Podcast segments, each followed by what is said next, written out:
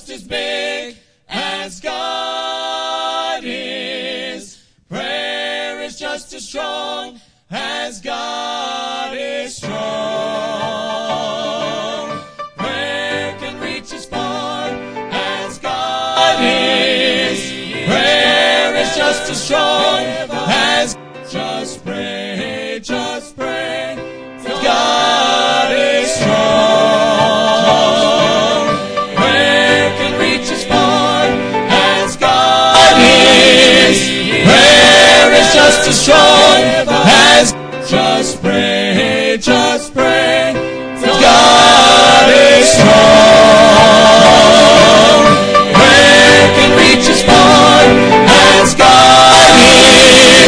is. Prayer is just as strong as just pray, just pray.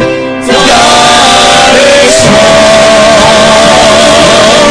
Prayer can reach as far as God is.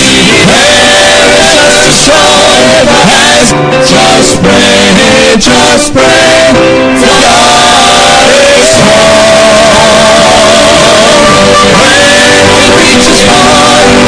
As God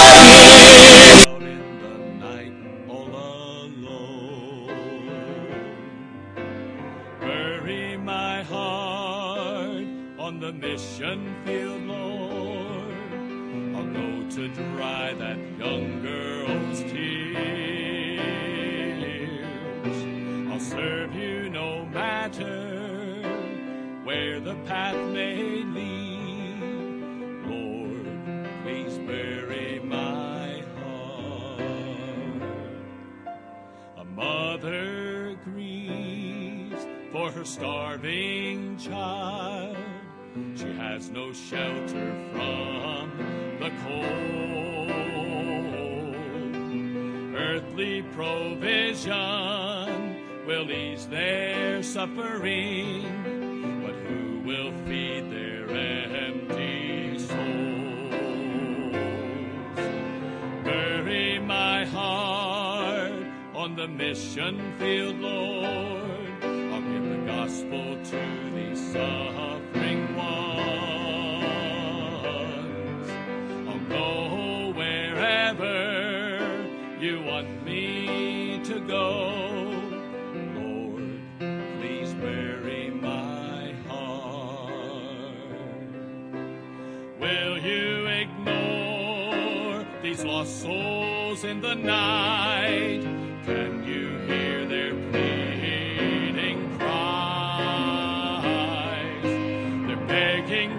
Someone to show them the way.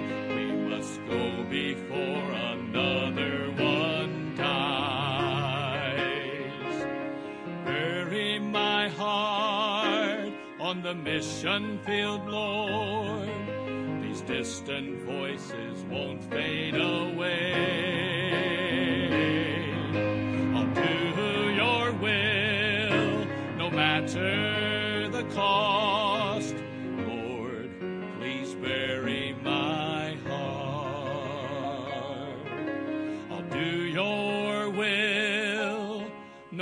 matter the cost. Lord, I give you my heart. Lord, I'll give you my heart.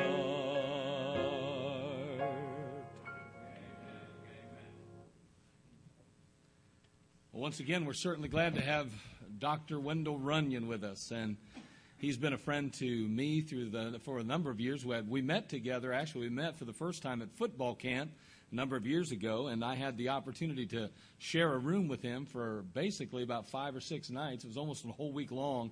And boy, it was a great time, and I learned so much about him. And in learning about him, I began to create and develop a friendship right away. Obviously, he's a man, my senior, of course, a few years, but he made me feel special, and he didn't make me feel little. And boy, I'll tell you what, I appreciated that. And we got along so well, and our friendship started. And uh, boy, I looked to him. He's been a, a just a, a, blessing to me. Matter of fact, Brother uh, Kavanaugh is a result of uh, Brother Runyon's recommendation. I said, "Hey, brother, do you have anybody in mind? Do you think can you think of anybody that might be a good fit for our ministry?" And uh, he prayed about it, thought about it, and eventually said, "I'm not sure if he'll work that well, but." No, he didn't say that. He said, No. He said, I got somebody for you. I think he'd be a blessing to you. Why don't you give him a, a call and see? Maybe he's, uh, I think he might be in, in looking for a ministry, maybe considering a place to serve the Lord. And boy, I tell you what, uh, we've certainly appreciated that recommendation. Brother Steve's been a blessing to us, that's for sure, and a help, a tremendous blessing and help. Well, anyway, we're certainly glad to have Brother Runyon with us. You come preach for us, brother, would you? I sure will. Thank you. Well, praise the Lord. Uh, he's had you fooled for how long now? Where is he? Where'd he go? Oh, he's in the sound booth? Okay.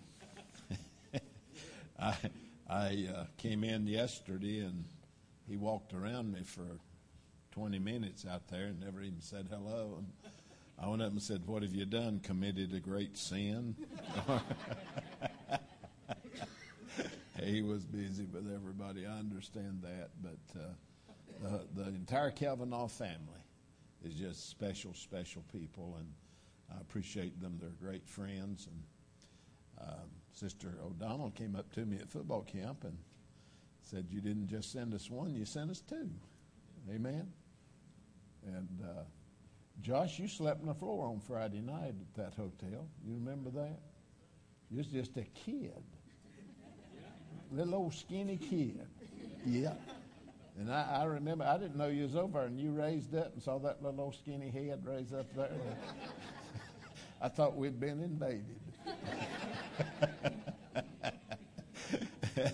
I have to tell things like that so people know that I'm not getting Alzheimer's or some kind of dementia.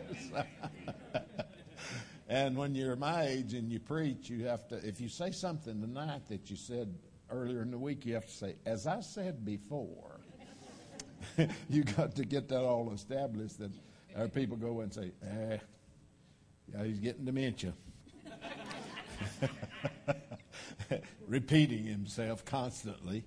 And I, I work hard not to do that. I always have worked hard not to do that. Came in the door back there and brother came up to me and said, uh, "Getting a rerun tonight?" I said, "Not in the same week. Maybe the next year, but not the, not the same week." Billy Kelly, big 400 pound evangelist from the South, he's in heaven now. But uh, he said, woman walked up to me and said, "Billy, I'd heard you preach that message you preached last night before." He said, "Well, you sing Amazing Grace twice, don't you?"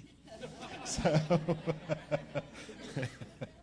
he he Billy had about a dozen messages, and and if you heard him twelve times, you heard the next one, number one. But uh, but he he had the power of God on him. He was a, a great preacher, and God really used him over the years. But many evangelists, that's what they do. They just develop a few sermons and they run with them the rest of their life. And uh, when you're preaching missions conferences and you go back again and again and again, that don't work too well. And uh, God's always been gracious, though, to to help us to have a new uh, new way to come at it, a new light to come at it. And uh, you know, the pastor is your pastor has the toughest position of anybody in the ministry. He really does. And you don't realize some of the things that your pastor endures just in your subconscious. The fact that you've got to preach Sunday morning, Sunday night, and Wednesday night every week. It's never out of your subconscious the pressure of what am I preaching next time. You don't realize that. If a pastor had no more pressure than that to go through, that would be plenty. And boy, to stay fresh, I mean, to stay fresh, and you know, you're blessed. You have a pastor that works hard at it to stay fresh. If we don't get fresh, we get stale. And then if you don't if you get stale, you rot. And when you rot, you begin to stink. so thank God your pastor wears deodorant. and uh, he keeps his sermons fresh, is what I was insinuating. So, uh, amen. And uh, I travel all over the world, and uh, that, that, that is a problem in a lot of places, as I mentioned the as I mentioned the other night. well, would you do something for me tonight? Would you turn to the book of John, chapter 21, so we can get started? Amen. As I looked at that uh, man in Hungary, and he's talking about cultures, and you know, I, I spent a week in Providence Baptist College teaching on customs and cultures every class for the entire week. And I learned so much myself in doing that, but I thought I, I thought I was going to fill out some make some handouts daily for that. And then I realized the only way I can do this is out of my heart. Because it's what I've lived and what I've seen for the last 20 years. And I just stood out of my heart for four hours a day at Providence Baptist College. And I found out that I could have done that another four hours a day for five days. Uh, talking about cultures around the world. And he mentioned that. And, you know, one of the greatest problems with missionaries going to the field is their wives going into a strange culture. The man's always busy. He's running to and fro, and he's out doing this and doing that. And the wife, you know, if she's got children, especially, she's there at home. And uh, she's just in a, it's, it's culture, culture shock is terrible. And I tell all missionaries when you go to the field, Make the inside of your house as American as you can possibly make it. Make it as home as you can possibly make it so that that wife feels like she's in an American home, that she's not in a strange place. A lot of men go to the field and they're very mistaken that they've got to, to bring themselves down to the level of the people there in order to reach them. That's not so.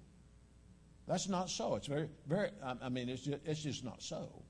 We have a lot of misconceived ideas. But you know what? You know why so many come home? Because they go and they try to make their wives adapt and become culturally those people. And, and hey, when a woman has grown up for 20 some years here in America, in American culture, and you think you're going to change them immediately. And cultures around the world are all that what controls the culture is when you cannot separate culture and religion. Every country's culture, the religion is what influences that culture. And all of their customs and everything they do is according to their culture and their religion, and their religion dictates the biggest part of that. You live in a Catholic country, Catholic religion dictates the culture of that country. You go into the southern hemisphere of the western hemisphere, and you find that they have embraced Catholicism, and uh, so therefore their customs are very Catholic. I go into the Philippines, and certain time of year you'll come a parade down the street, and they'll have nine different Marys in a parade, and about 25, 30, 50 people with each Mary and uh, very Catholic, very Catholic culture. and uh, everything is controlled by, you know, the priests have a lot of influence. So these people, when they go, they, they do experience that. That's one of their biggest fights and one of the biggest problems. And you really need to realize that. You really need to pray for them. And uh, tell the missionaries next time not to bow their head when they pray because their nose got about an inch and a half longer. Did you notice that? Did you notice that? When he bowed, that nose went, and he don't have a long nose at all. But but uh, anyway, I hadn't said that before here this week. Had I? My dementia's setting in. But uh, but anyway, uh, uh, it's it's you know such a challenge in in in England. I've been there several times and preached revival meetings for missionaries and if a missionary has a need for a revival meeting, and of course they have a hard time getting somebody to come over, and I'll go at my own expense. I'll pay my own hotel bill, pay my own plane fares if a missionary needs me. I don't care where he's at. If he needs me, I'll work it out and I'll go. And uh, I'll, uh, you know, even uh, feed them about every day, feed the family about every day, and usually try to give them a love offering when I leave to try to be a blessing to them. But I, have been to England several times, and uh, uh, passing out tracts. You know, that's it's. You, you say, well, that's almost the same everywhere you go. Well, in England, we were traveling the motorway, and there was a rest area, and their rest area has a. It'll have a, a, a, con, a convenience-like store, and it'll have a little cafe, and it'll have restrooms, and it's got little, several little stores there as you travel. It's about two o'clock in the morning. We was traveling. Uh, the missionary had picked us up in uh, in uh, London, and we were driving to Leicester, which is about all three or four hour drive. And so we stopped at the rest area, and I got something to drink. And uh, you know, if you, if you go over and you look for a pack of uh, cheese crackers or something like you do in America, you're not going to find it. And so I got something, and I went up and I paid for it. And this lady was probably 45, 50 years old, and I handed her a gospel tract. And she said, What is that? I said, Tell you how to get to heaven. She said, Oh, my husband's an Anglican priest, and I don't believe any of that. And, and I, I don't know why I said it. It was just God. I said, She handed it back to me. And I took it and I said, You do have an open mind, don't you? She said, Yes. I never had a Brit refuse another track Because I'd say, You do have an open mind, don't you? And you accuse a Brit of not having an open mind. Uh-uh. You're not, they're, uh, they're not going to, you're not going to say that about them. And it was just, God gave me that. And man, I passed out tracks everywhere. And everybody would hand it back. And I'd say, You do have an open mind. Oh, yes. 17 year old girl in McDonald's. Said, What is that? I said, Tell you how to get to heaven. She said, I said, You do have an open mind. Sure. so everybody goes to the British Isles. I tell them that, and it's worked for them as well. So, uh, you know, Britons, uh, they just, uh, you know, they're the smartest people in the world. If you don't believe it, ask them. And sometimes you don't have to ask them, they'll tell you. And so uh, they, they're just, uh, you know, they, they think they're very open minded people. And uh, they're not very open minded people. Uh, in, in the book of John today, chapter 21, now we're in the middle of missions conference.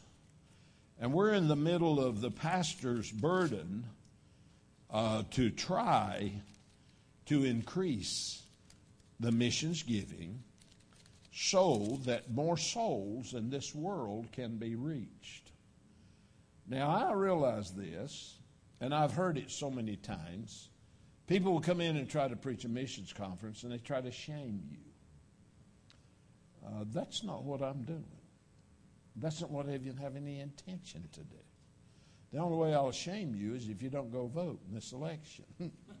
and I'm not going to get political here, but uh, all these battles we're fighting, uh, we wouldn't be fighting them if the Christian people to go vote. Did you know there's 100,000 people in America that, that sort of believe something, uh, you know, sort of call themselves Christian and believe something, believe in the Trinity, etc., and only 40 uh, 100 million. Only 40 million of them went and voted. So that's all I'll say. So uh, we won't have to fight battles if we'll just do it at the polls.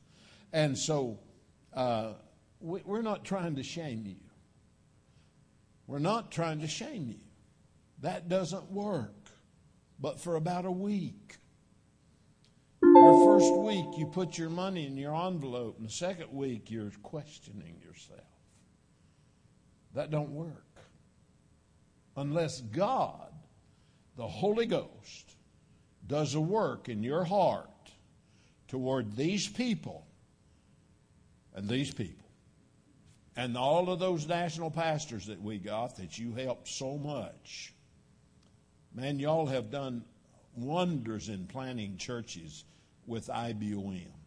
So many churches. We just started a brand new church in Mexico uh, just this week. And so that puts us up to 206. And we've got three more men sitting there ready to go in Kenya right now. We just started a brand new church in Egypt about a week ago. And so these men, a lot of them that we're training, are sitting there and ready to go. Now, they can't go unless we help them. They have no other way, they have no other choice but to sit there. Now, because of places like Community Baptist Temple and ministries like this and ministries like you, and see, when you make a commitment to the faith promise of this church, that tells this pastor and missions committee or whomever, however you do it, I don't know. But you know what? It tells them what they're going to be able to do for the next year. And if you make a commitment, and in the middle of the year, you decide that you're going to leave the church, you make them short on what they had planned on their commitment. And you know, the way I've always felt about it, if I make a faith promise to a church by faith, if God will give it to me, I sort of have committed to that church for that year unless some disaster happens, and we understand that. Hey, if you die, we won't come get you. But people get sick, yes. And people people get sick and can't do. All of that's understood. But if you are going along and doing pretty well, that's a, that's a commitment to help them for the year to take on missionaries, decide what they're going to do. And Brother O'Donnell said that uh, you, you, you send 90% or more to the mission field. You don't hold back a bunch like a lot of people do. So if people make commitments and you run and you lose several of them, it, it sort of gets a little tight, right? Mm-hmm. But you've always been blessed. And in the year, new people will come in and make up for those. But that's what faith promise is that by faith, I'm going to, I'm going to, this next year, I'm going to give that to this church. Now, I said tonight as a beginning that we're not here to shame you. We're not here to make you feel bad if you don't give. We're here to encourage you to pray and ask God what you should give. And if every person here will honor what God leads you to do, there will be no problem. You know what I prayed last night?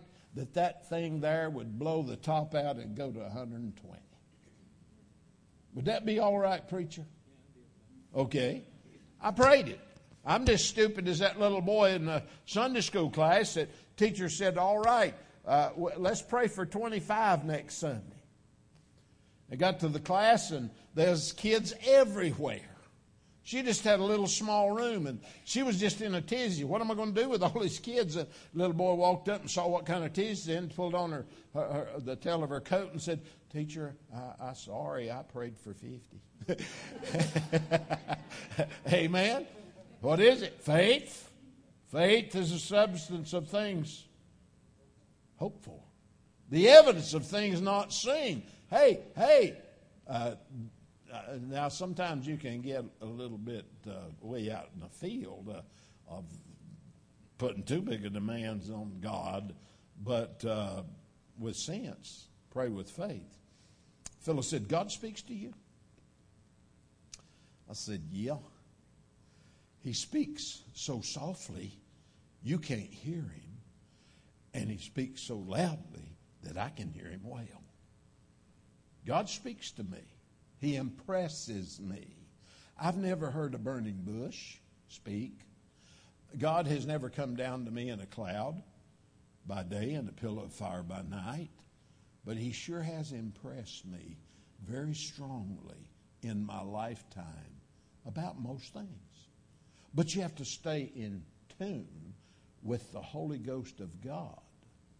And He will lead you, He will impress you. When I'm driving down the road, a lot of times I'll come to a fork and and, and I could go either way. One way may take a little bit longer, but I could go either way. And I'll come to that fork and I'll say, Lord, which way? And He'll impress me. And maybe how many times has He saved me from an accident? Hmm? See, I, I like I, I like a relationship with the Holy Ghost. I really like that relationship. And I've never spoken in tongues. Never have desired to speak in tongues. Hmm? Yeah. I, you know, I, I was in Mexico and had this real cocky young preacher with me. And there's some of them.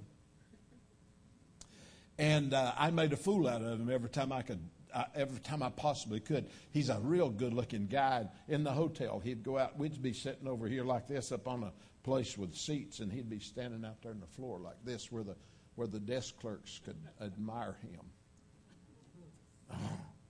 I went out there one day and I just grabbed him by the collar and put him up and sit down, boy.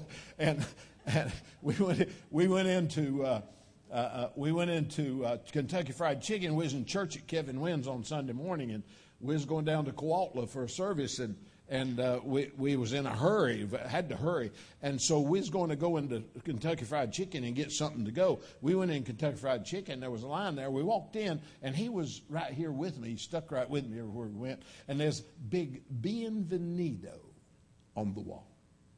That means welcome in Spanish.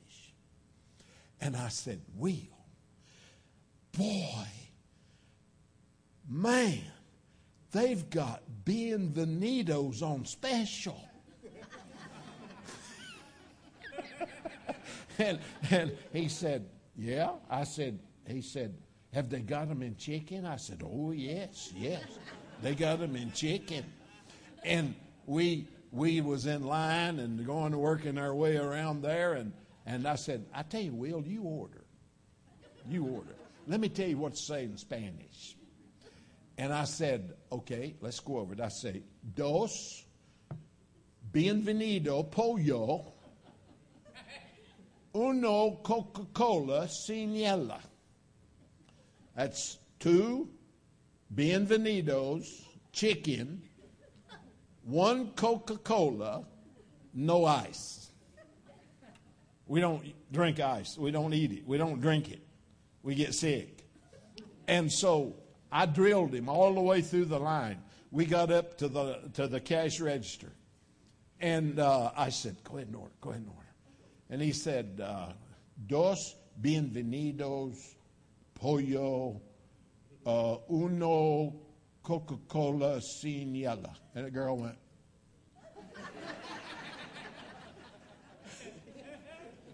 Right beside was a another cash girl at a cash register, and she didn't. Nobody was at her line, and she was listening. I said, "She didn't understand you. Say it again." he said, "Dos, that's two. Bienvenido, pollo, uno Coca-Cola sin hiela." And that girl again, this went, and this girl I was over here like this. and she realized what was going on, and she just doubled over. And, and this girl looked at her, and then she realized, and she doubled over. And he said, What did I say? I said, I said, You just ordered two welcomes, chicken, and one Coca Cola with no ice. And boy, he turned red. I did that to him all the way through. Time he came back, he wasn't near as cocky as he was when he got down there. Amen. But I don't speak in tongues. He don't either. But tonight, I want to say this. I want to read a passage of scripture, and then I want to ask you a question. In verse 15 of John chapter uh, 21, the Word of God says, So then they dined, so when they had dined, Jesus saith unto Simon Peter, Simon, son of Jonas, lovest thou me more than these? I remember in Bible college we had a whole 10 minute discussion on who these are. And uh, I just believe it was those around them, the other disciples. Do you love me more than you do these? Jesus asked. He saith unto him, Yea, Lord, thou knowest that I love thee. He saith unto him, Feed my lambs. He saith unto him again the second time, Simon, son of Jonas, lovest thou me? He saith unto him, Yea, Lord, thou knowest that I love thee. He saith unto him, Feed my sheep. He saith unto him the third time, Simon, son of Jonas, lovest thou me? Now, what would you be feeling about that time? You don't believe me, Jesus. And I have a hard time with people that ask me something three times. And I answer them, Well, don't you believe me? And that's Simon Peter and his personality. You know that's what's going on. And, and the Lord just keeps asking. Now, Peter was grieved because he said unto him the third time, Lovest thou me? And he said unto him, Lord, thou know. I'm, I'm, sure that his answer at that time wasn't, Lord, thou knowest that I love thee. I'm sure that Peter's answer, who had a temper, we know that. And uh, he said, Lord, thou knowest that I love thee. In other words, why are you asking me three times? You know I love thee. And he said, Jesus said unto him, Feed my sheep. Now, the question he asked Simon Peter three times what if the Lord walked in this building and walked up to you right now and said, Lovest thou me? What would your answer be? What would your answer be? You say, Yea, Lord.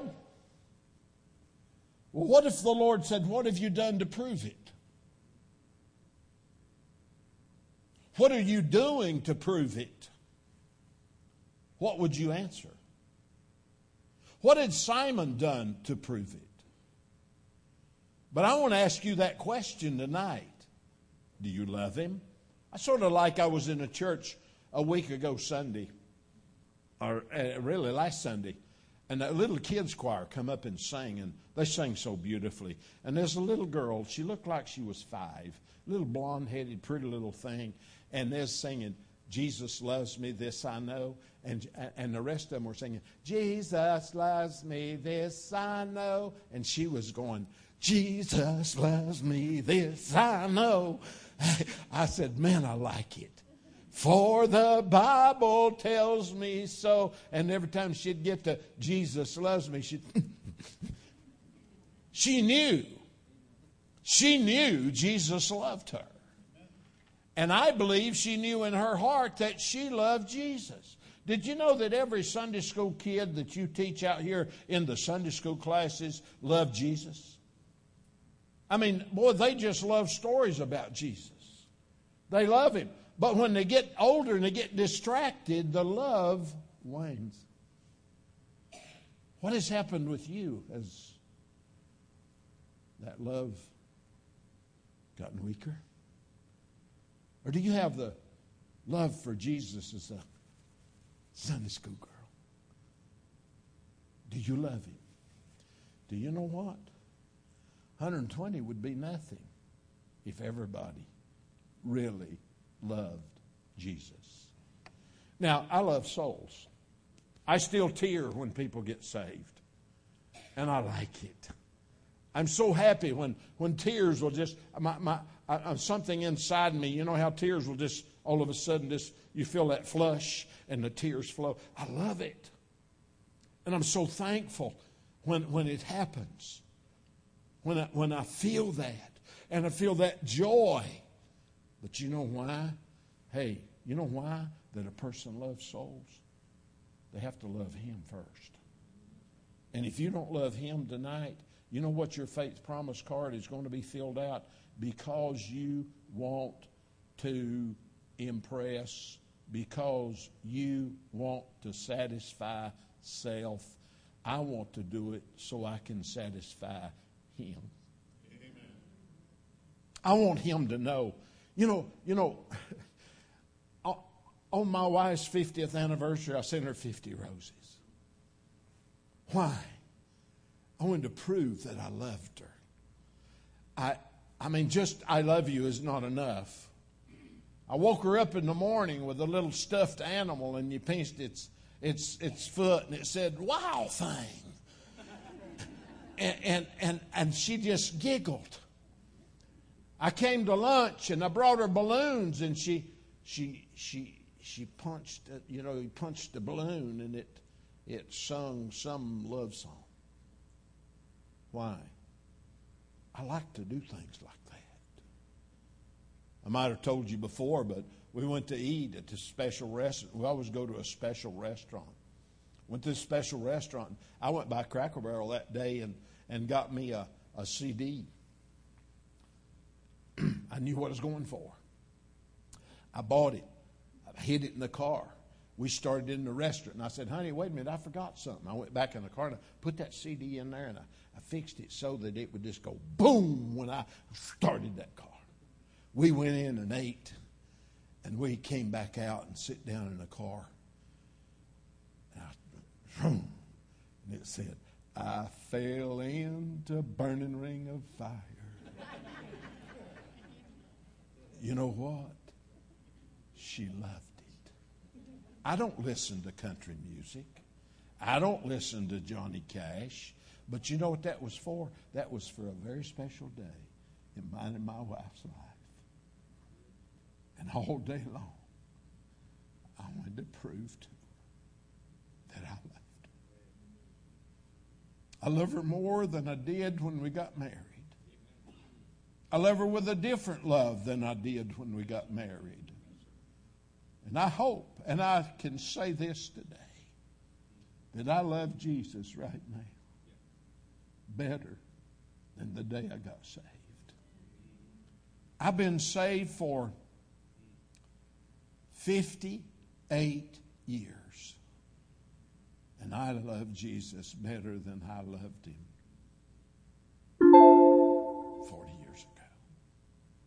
It's a growing love.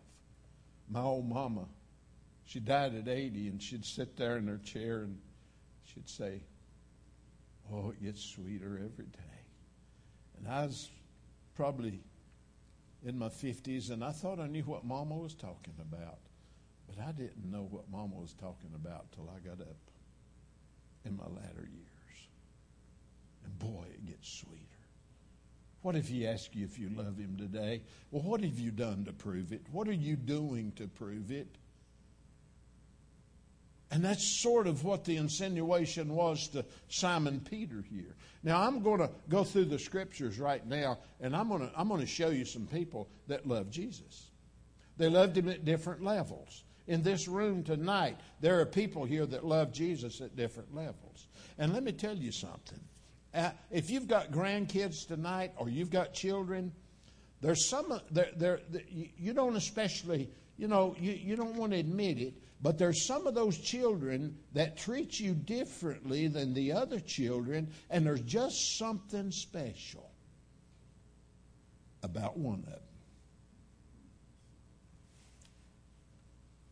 I got a text just just uh, the other day, and it was it was my, my one of my daughters, and she said, "Dad, I wanted to send you a picture of the flower that Mama gave me. She said, I set it in the yard and it's just grown to a tall bush and it's I want you to see the blooms, how beautiful they are. And she said,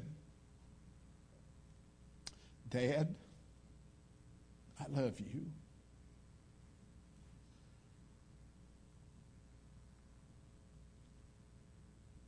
I wish I could see you today.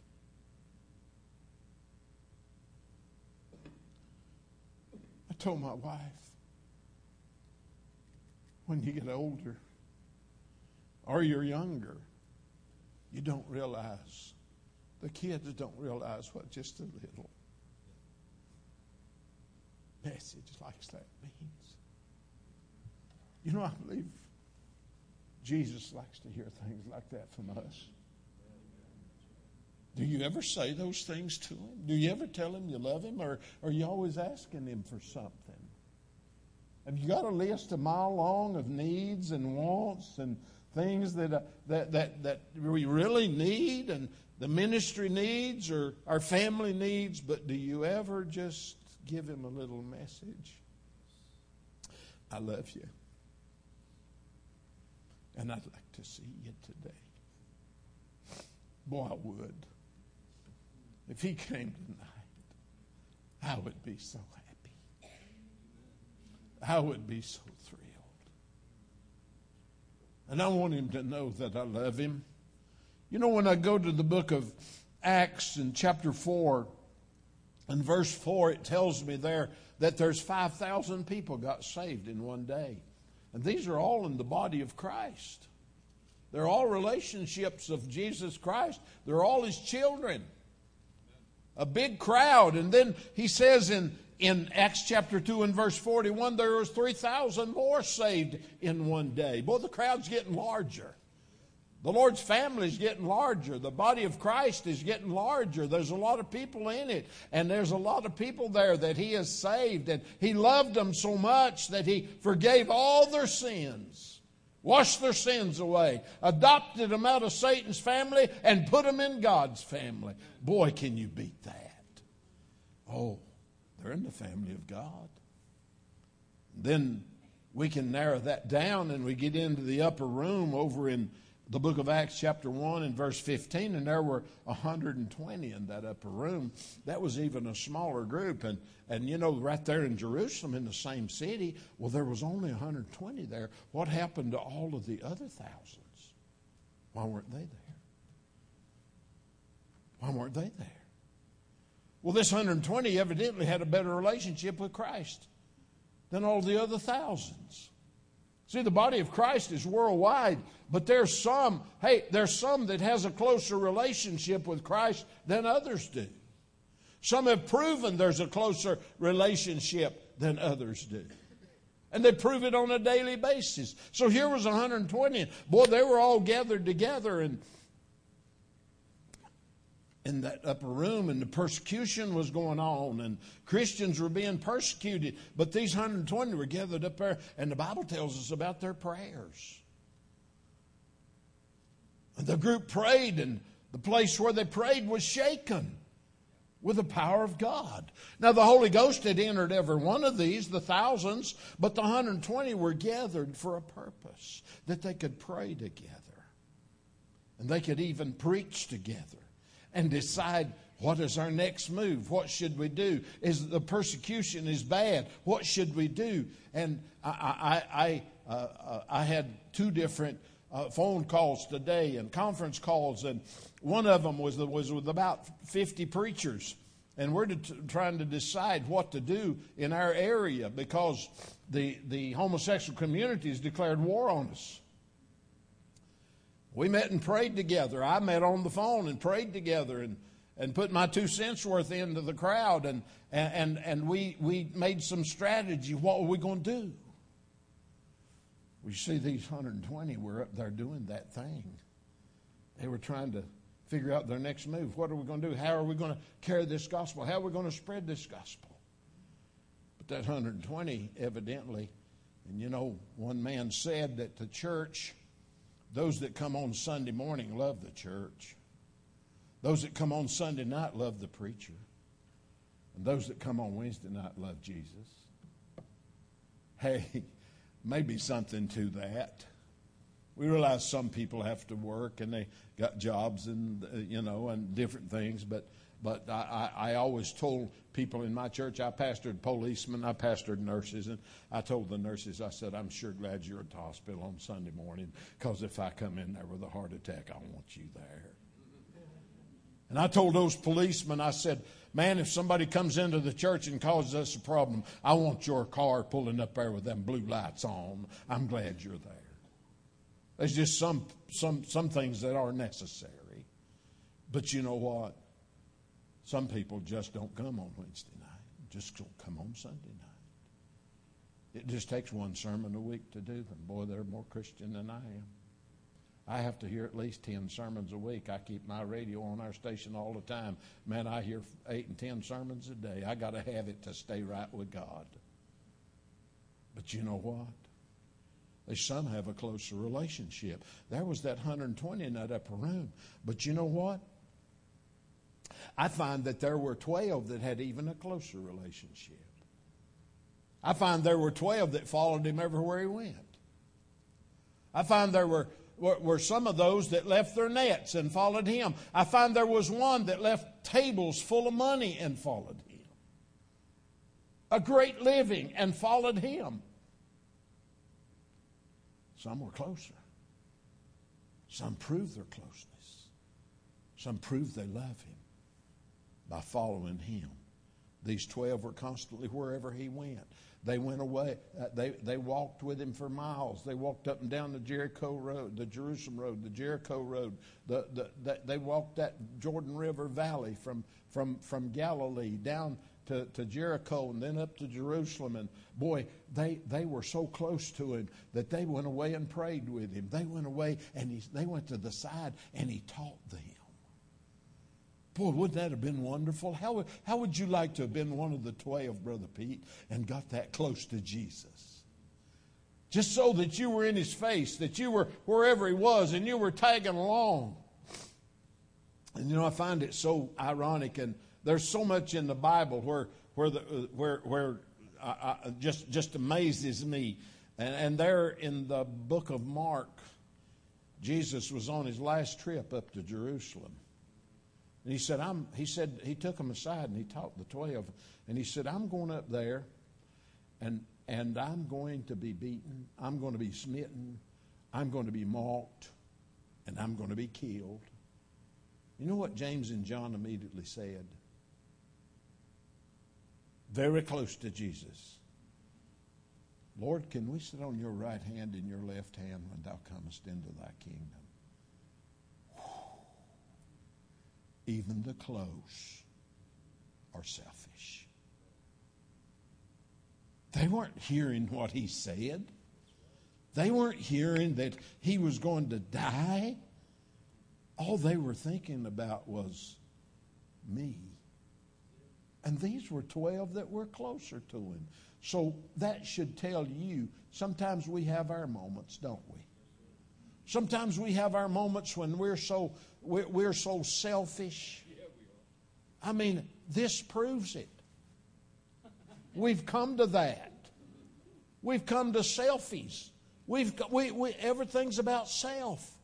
This generation, it's all self, self, self, and whatever I can do to satisfy self, whatever I can do to get me this and get me that, and when they get married, whatever we can do to have this and have that, and bigger and better and greater and more and more. It's all about selfie. Hey, James and John, no different. James and John, real close to Jesus. But can we sit on your right hand and your left hand? And then I look over in another book, and it was their mama that encouraged them to do it. Mama told them to ask him. Hey, I'm telling you what, hey, even though we're close, we still have our moments, don't we? We're still in the flesh, aren't we? And sometimes the flesh rises up, doesn't it? And I hate the flesh. The person that gives me more trouble than anybody on earth is the man I shave every morning. I look at him some mornings, Pastor, and I say, I don't like you. I don't. I don't like what he thinks. I don't like what he does. I don't like what he don't do. But you know something?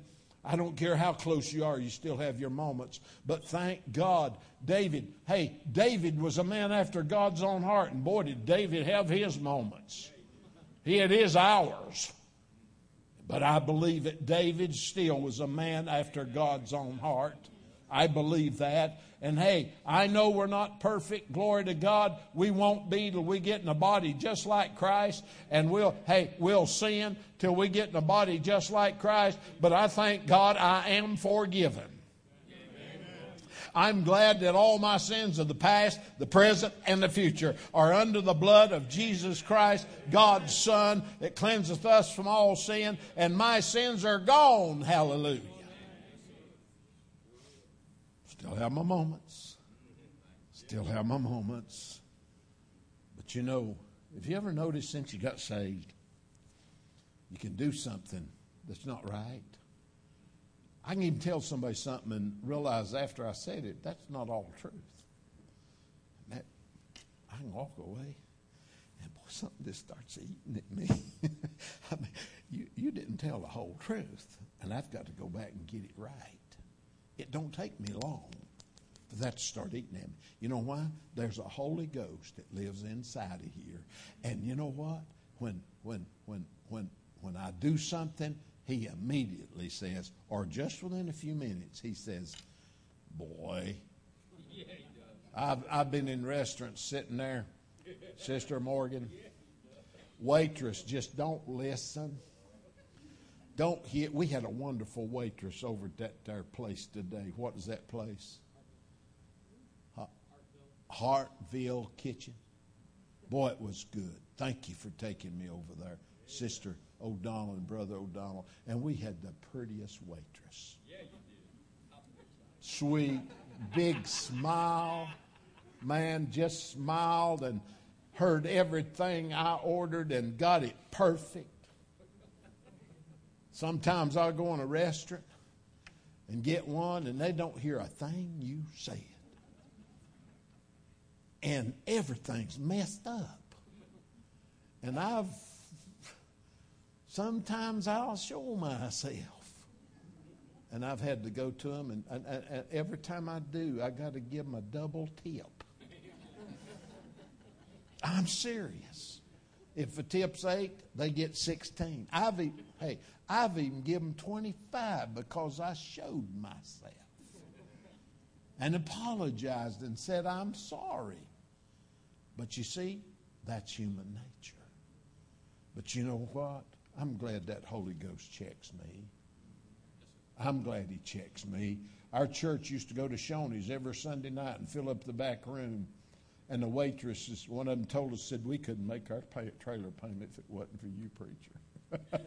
that made me feel. Did you know we had waitresses come to church and get saved because we were so nice to them and left them good tips?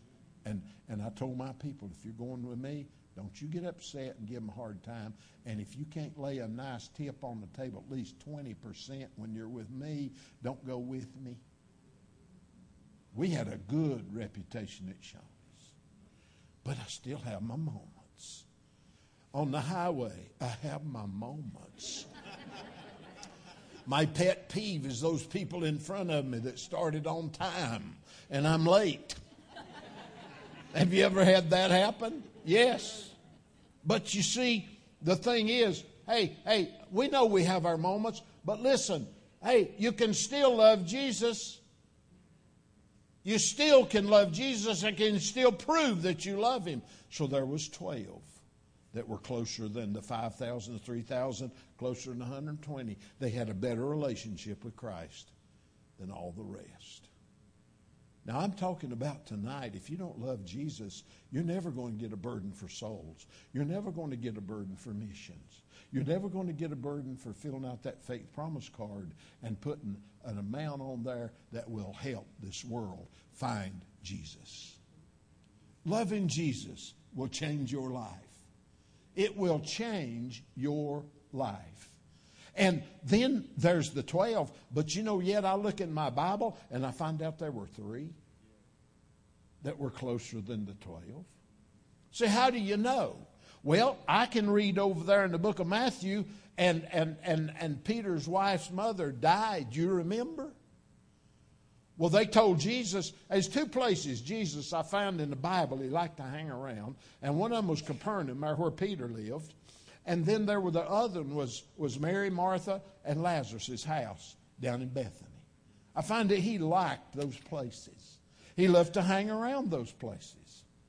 He seemed like he had a, a, a great relationship with those places and those people.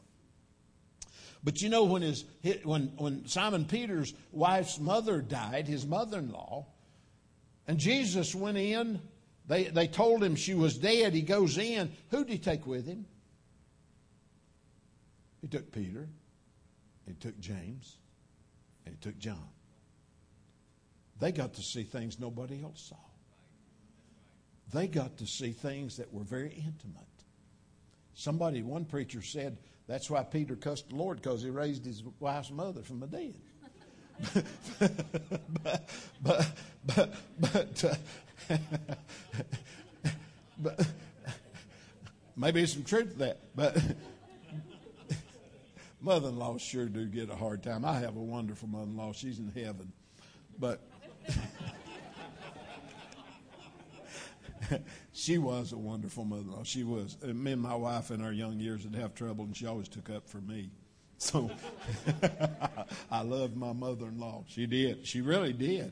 And uh, just a wonderful mother in law. But, but, but you know, you know, Peter, James, and John got to go in in that intimate relationship where Jesus rose, raised that woman from the dead. I think that Jesus took them places. And I see in the Bible, he took them places he didn't take anybody else. You know, they were up there at Caesarea Philippi. How many of you have ever been to Israel? Huh? Boy, it'd be nice to go. Your Bible comes alive. But they were up there at Caesarea Philippi, up in the northeastern corner, up at the Golan Heights, and just across the mountain there is Syria. They were up there at that Caesarea Philippi, and Jesus was preaching to the twelve, and and uh, uh, that's the place that they that Mount Hermon is a huge, big granite rock. It's just huge, and snow capped Mount Hermon, and the waters drain from there, and it's one of the three sources of the Jordan River. And he was standing there teaching them, and then he immediately, well, he said, you know, Jesus always used earthly illustrations to bring heavenly message. Here was this big rock, a big, huge granite rock, and it, that's the place he said, Upon this rock I will build my church. Their mind was on a rock. He said, This rock, me, I will build my church. And shortly after that, he said right there, Some of you standing here will not die till you see me coming in my glory. Well, they thought, well, Lord, that's a long time. But you know who he took them on the mountain with him? Walked right up on that big mountain, and there Jesus Christ took Peter, James, and John. Now, they got to see something more intimate than anybody else in that Bible on this earth ever got to see. Well, that's close. And they went up there, and all of a sudden, Jesus was transfigured into his glorified body. There stood Moses and Elijah in their glorified body, and they looked and they got to see Jesus in his glory. Not, hey, the other nine didn't. I believe somebody's a little bit closer relationship, don't you? Huh? Yeah. I would have loved to have been in that three. I'd hate to have been that nine laying back down there sleeping. I really would. Have you won the nine? Hey, they had a relationship and they got to see him in his glory. They got to see him in what we'll see him in in the future, in his glory. Boy, three is even closer. And they got to do things nobody else did. But you know something? There was yet two that were closer. You know, we go over to the Last Supper, and Jesus sitting there, and they're they're eating, and Jesus takes the bread, and he says, "He that puts his hand in the sop with me will betray me." They're sitting there eating.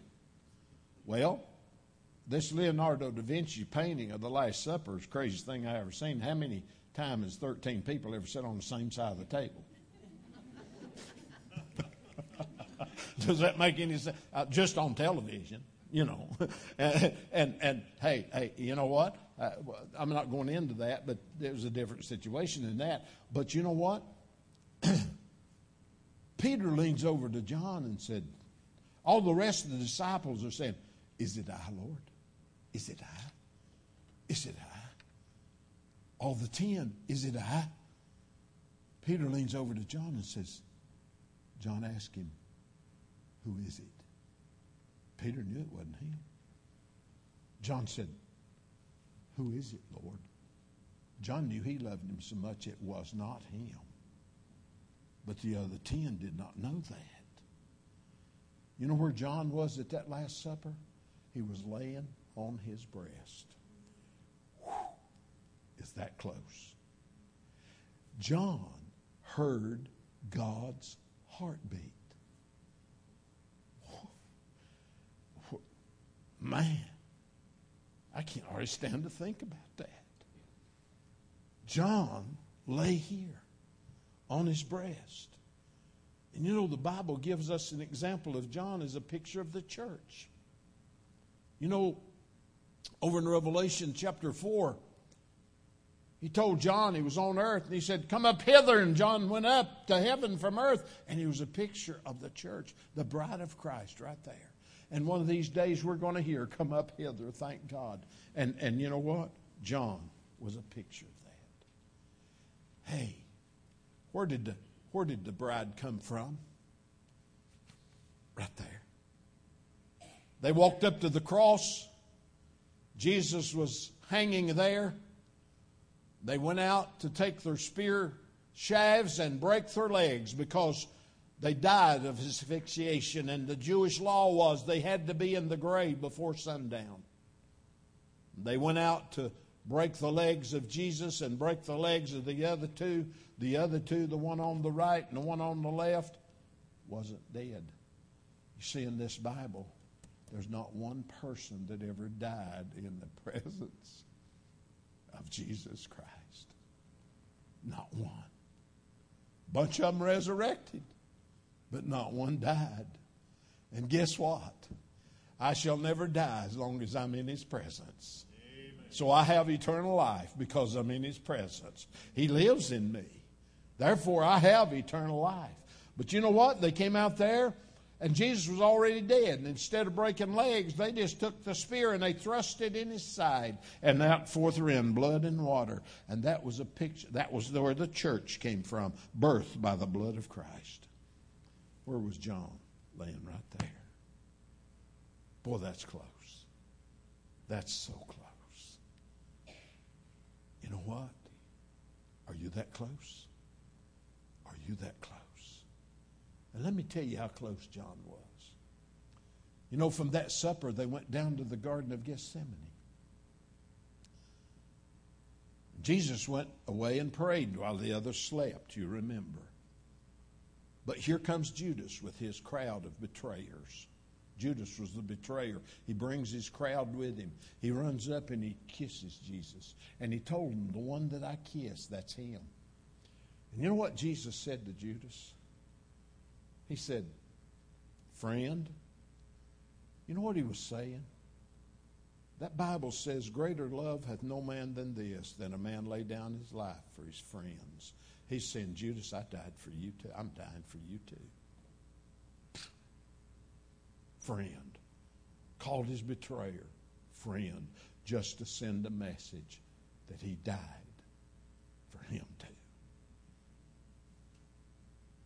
They took Jesus. They took him to Caiaphas' house, the high priest. That's who was behind all of this. They took him to his house. I've walked up the steps that they've dated back 2,000 years from down at the foot of that hill up to Caiaphas' house, and they've got pretty good proof. And down in the basement, downstairs, is a hole, and down there is a place where they tied him and they flagellated him in that house, and they smit him, and they beat him, and mocked him, and they put a robe on him down there as king. Very special place. That was the beginning of the crucifixion. And you know, Caiaphas sent him to Pilate's hall. But at Caiaphas' house, you know, when he was in the garden and they arrested him, they all left him. But when he got to Caiaphas' house, Simon Peter was at least sitting on the porch. He was there, but it didn't say anything about any of the others except John, and it tells us that John went inside. John stayed right with him. See, there was two, Peter and John, but yet there was one that had a better relationship than all of the other members of the body of Christ. There was one named John that had a relationship like no other because this Bible says that John loved him best. This Bible says the disciple that Jesus loved, the disciple that Jesus loved. So there was one closer than all of the rest. I'm just about finished. But there was one that was closer than all of the rest because he followed Jesus on in. Simon Peter sitting by the world's fire, cursing and saying, No, I don't know him. I'm sure when Jesus' eyes met Simon, the Bible tells us that when that happened, that he went out and wept bitterly. Jesus predicted he'd do that. Simon Peter did exactly that. So, John, let me, let me, let me tell you how close John was to him. You know, when Mary went to the tomb after the crucifixion, she came back and, you know, she saw the two angels and she, they said, He's not here, but He's risen. And she ran back to the disciples who were back all together. And she said, He's alive, He's alive, He's risen, He's not there. Well, Simon Peter takes off running immediately. That's the way he was. He jumps and he starts running toward the tomb just as fast as he can go. But that Bible says John outran him. John passes him like a blue streak. John comes to the door of the tomb and stops. Simon Peter comes and passes John like a bullet and runs inside. You see, you can look at that and say, John is a picture of love. Many times you'll go to that intensive care unit and love will take you to that door. But Simon Peter's a picture of grace. It takes grace for you to go on in. Simon Peter goes in and looks around. He sees he's not there. John then comes in slowly. John looks around and they see the grave clothes. But over here on the side, the face napkin is folded neatly. Simon Peter didn't see it. John saw the face napkin. He picks it up, and it was folded neatly, and John knew that he had risen. See, John, Jesus left a special love note for the one he loved best. Boy, he does leave love notes. Oh, man. He leaves love notes all over this book to those that love him. But he left John that love note. John recognized it. Peter didn't. Then we go to the cross. We go back to the cross. And I finish with this. Jesus hung on the cross and he cried, I thirst. My God, my God, why hast thou forsaken me? Seven sayings on the cross but one of those sayings was to John John, behold thy mother. To his mother, behold thy son. He bequeathed the most dearest thing that he was leaving on earth to John, whom he loved best. There's yet one. that had a much closer relationship than all the rest. You have a choice. You're amongst the millions. You're amongst the thousands. But are you even amongst the 120? Are you amongst the 12? Are you amongst the three? Or the two? I would love to be the one. Let's bow for prayer.